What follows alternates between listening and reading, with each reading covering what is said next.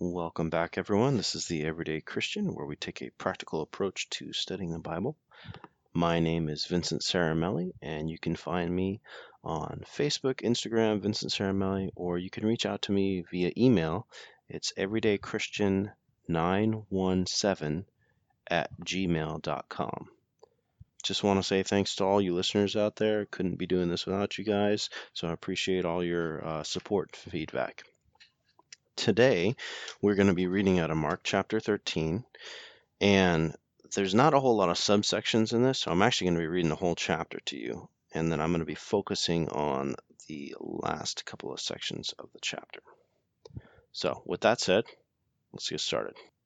As Jesus was leaving the temple, one of his disciples said to him, Look, teacher, what massive stones, what magnificent buildings. Do you see all these great buildings? replied Jesus. Not one stone here will be left on another. Every one will be thrown down. As Jesus was sitting on the Mount of Olives opposite the temple, Peter, James, John, and Andrew asked him privately, Tell us, when will these things happen? And what will be the sign that they are all about to be fulfilled? Jesus said to them, Watch out, watch out that no one deceives you. Many will come in my name, claiming, I am he, and will deceive many. When you hear of wars and rumors of wars, do not be alarmed. Such things must happen, but the end is still to come. Nation will rise against nation, and kingdom against kingdom. There will be earthquakes in various places, and famines. These are the beginning of birth pains. You must be on your guard. You will be handed over to the local councils and flogged in the synagogues. On account of me, you will stand before governors and kings as witnesses to them. And the gospel must first be preached to all nations. Whenever you are arrested and brought to trial, do not worry beforehand about what to say. Just say whatever is given you at the time, for it is not you speaking, but the Holy Spirit. Brother will betray brother to death, and a father his child. Children will rebel against their parents and have them put to death. Everyone will hate you because of me, but the one who stands firm to the end will be saved. When you see the abomination that causes desolation standing where it does not belong, let the reader understand. Then let those who are in Judea flee to the mountains. Let no one on the housetop go down or enter the house to take anything out. Let no one in the field go back to get their cloak. How dreadful it will be in those days for pregnant women and nursing mothers. Pray that this will not take place in winter, because those will be days of distress unequaled from the beginning when God created the world until now and never to be equaled again. If the Lord had not cut short those days, no one would survive. But for the sake of the elect, whom he has chosen, he has shortened them. At that time, if anyone says to you, Look, here is the Messiah, or Look, there he is, do not believe it. For false messiahs and false prophets will appear and perform signs and wonders to deceive, if possible, even the elect. So be on your guard. I have told you everything ahead of time. But in those days, following that distress, the sun will be darkened, and the moon will not give its light. The stars will fall from the sky, and the heavenly bodies will be shaken. At that time people will see the Son of Man coming in clouds with great power and glory. And he will send his angels and gather his elect from the four winds from the ends of the earth to the ends of the heavens. Now learn this lesson from the fig tree. As soon as its twigs get tender and its leaves come out, you know that summer is near. Even so, when you see these things happening, you know that it is near right at the door. Truly, I tell you, this generation will certainly not pass away until all these things have happened. Heaven and earth will pass away, but my words will never pass away. But about that day or hour, no one knows, not even the angels in heaven nor the Son, but only the Father. Be on guard, be alert. You do not know when that time will come. It's like a man going away. He leaves his house and puts his servants in charge, each with their assigned task, and tells the one at the door to keep watch. Therefore, keep watch, because you do not know when the owner of the house will come back, whether in the evening, or at midnight, or when the rooster crows, or at dawn.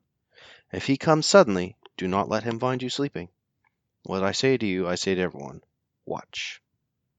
So, the reason I wanted to read the whole chapter first is this whole chapter is talking about the end of days and the and the second coming of Christ. And that really prefaces the section I wanted to talk about, which is 32 to 37. But wanted to just read the rest of it to highlight some of the signs that the end is coming and how Jesus is basically telling people, don't worry about it. Those are necessary signs. It means the end's coming and this is all supposed to happen.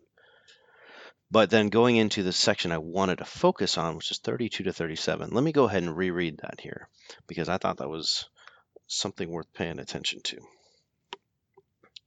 But about that day or hour no one knows, not even the angels in heaven, nor the Son, but only the Father. Be on guard, be alert. You do not know when that time will come. It's like a man going away. He leaves his house and puts his servants in charge, each with their assigned task, and tells the one at the door to keep watch. Therefore, keep watch, because you do not know when the owner of the house will come back, whether in the evening, or at midnight, or when the rooster crows, or at dawn. If he comes suddenly, do not let him find you sleeping.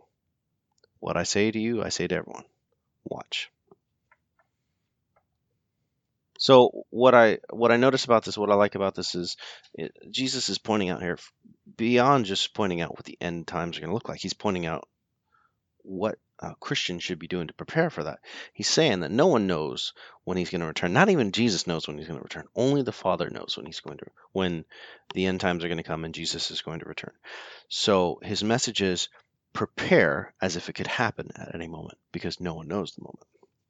What I take this to mean is since no one knows when Jesus will return, don't push off obedience until tomorrow. Don't procrastinate. We have a lot of us have built into us, myself included, the uh, oh I'll get to it later. Oh I haven't gotten around to it yet. Oh I intend to do it, but I just haven't gotten around to it yet. So with your faith, with your relationship with God, with your prayers and your your studying, don't put it off till tomorrow because there may not be a tomorrow. Tomorrow might be judgment. And you don't want the Father or Jesus to find you sleeping. So I need to take the time to listen to God in my day to day life and obey Him. When He speaks, I need to obey. I need to be listening, though, to speak. Sometimes it's real easy for me, and I know everyone's like this. You get caught up in your own world doing what you're doing that day. Make sure you take some time to set aside to listen and pray and be with God so that He can talk to you. Um, a great example of this is we were just on a trip together, and those of you who know me know I'm I'm pretty frugal when it comes to just about everything. And so we're on a trip, a lot of people serving us, and so one woman in particular is she's on a contract. She's not going to get to see her five year old for a long time, and God was speaking to my wife and told her to be generous to her, and she was. Now, I was frugal. I was wrapped up in the whole, gosh, this trip is costing me a lot. I don't want to. I want to minimize my costs. But there's my wife, listening to what God has to say, and God is telling her, be generous to this woman. And you know, after the fact, of course, hindsight, I'm looking at it going, yeah, that was the right decision. But uh, it kind of hit me out of left field. But I'm I'm so proud of my wife for just listening to that. So I need to take time in all situations to listen when, to what God's saying and then to obey Him today. Don't obey Him tomorrow. I heard, um, I think it was my pastor who said this delayed obedience is still disobedience. So don't put off tomorrow your studying. Don't put off tomorrow your praying. Don't put off tomorrow talking to God. Do it today. It doesn't take a whole lot of time. Do small things here and there. Pray to God when you're in the car at a stoplight. Uh, take some time in the morning. You don't have to do a full study, but maybe just read a, read a line or two out of the Bible. So take take the time every day. Find some time every day to pray and be with God because you're preparing for that final time, which could be any moment. And then sort of my last takeaway for me is I need to live my life in obedience to God as if Jesus is returning today, not tomorrow. And I need to be excited that Jesus is returning and make sure that I am prepared for it. what do I mean by that? Make sure you're prepared for it. Again, make sure I'm not so wrapped up in my world that I can't hear him when he's talking to me. All right, so I'd like to wrap up with a prayer here. Jesus, thank you for this day. Thank you for your love. Keep me focused on you.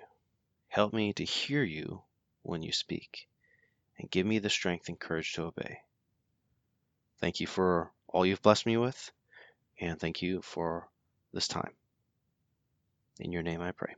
Amen. Thanks for listening, everyone.